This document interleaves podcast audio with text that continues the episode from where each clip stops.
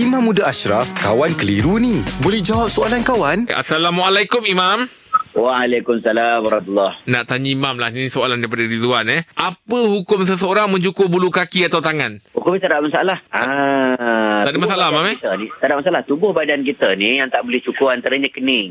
Antaranya untuk lelaki antara tempat yang sebahagian ulama dia agak straight sikit contohnya janggut. Ah, dia tak bagi cukur semua. Hmm. Faham tak? Hmm, faham. Lelaki lah ada perbahasan ulama, perbincangan ulama. Ha, contohnya. Tetapi bulu kaki untuk lelaki, hukumnya harus. Kalau perempuan pun tak ada masalah. Bulu tangan pun boleh? Bulu tangan pun boleh. Oh. Oh. Tak ada masalah. Dia tidak ada larangan. Bila dia tidak ada larangan, maka benda itu janganlah sampai kita... Memanglah ada orang, orang kata tak boleh mengubah ciptaan Tuhan. Ni bagi perempuan, dia boleh cukur lagi lah. Dia haruskan. Hmm. Kalau orang perempuan. Kalau tumbuh bulu kaki yang nampak jelek dan nampak pelik. Hmm, hmm. Maka tidak diharuskan. Oh Tak maksudnya boleh. Ah, lelaki pun di, Tak masalah. dibenarkan Imam eh uh, uh, Cukur bulu kaki?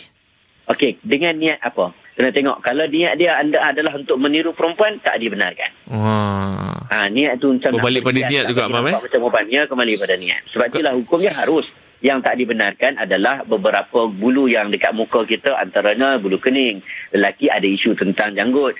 Bulu lain tak ada masalah tetapi bergantung pada niat. Kalau niat dia betul-betul tu nak meniru-niru perempuan, yang tu tak boleh lah. Tak boleh lah Ah, Mam macam perempuan tak ada. Ah. Macam bulu hidung ni Dibenarkan ke Mam cabut? Eh boleh kalau nampak pelik sampai terkeluar panjang sangat sampai nak makan mie pun tersangkut. Nah, yang tu maka kita dibenarkan untuk untuk cabut. Oh Tak ada ah. masalah. Tak sama sangkut. Ah. Ah. Okey Mam Terima Agak, kasih Mam. Mam Okey okey okey. Okey baik-baik insyaAllah. Alhamdulillah. Selesai satu kekeliruan. Anda pun mesti ada soalan kan? Hantarkan sebarang persoalan dan kekeliruan anda ke Sina.my sekarang.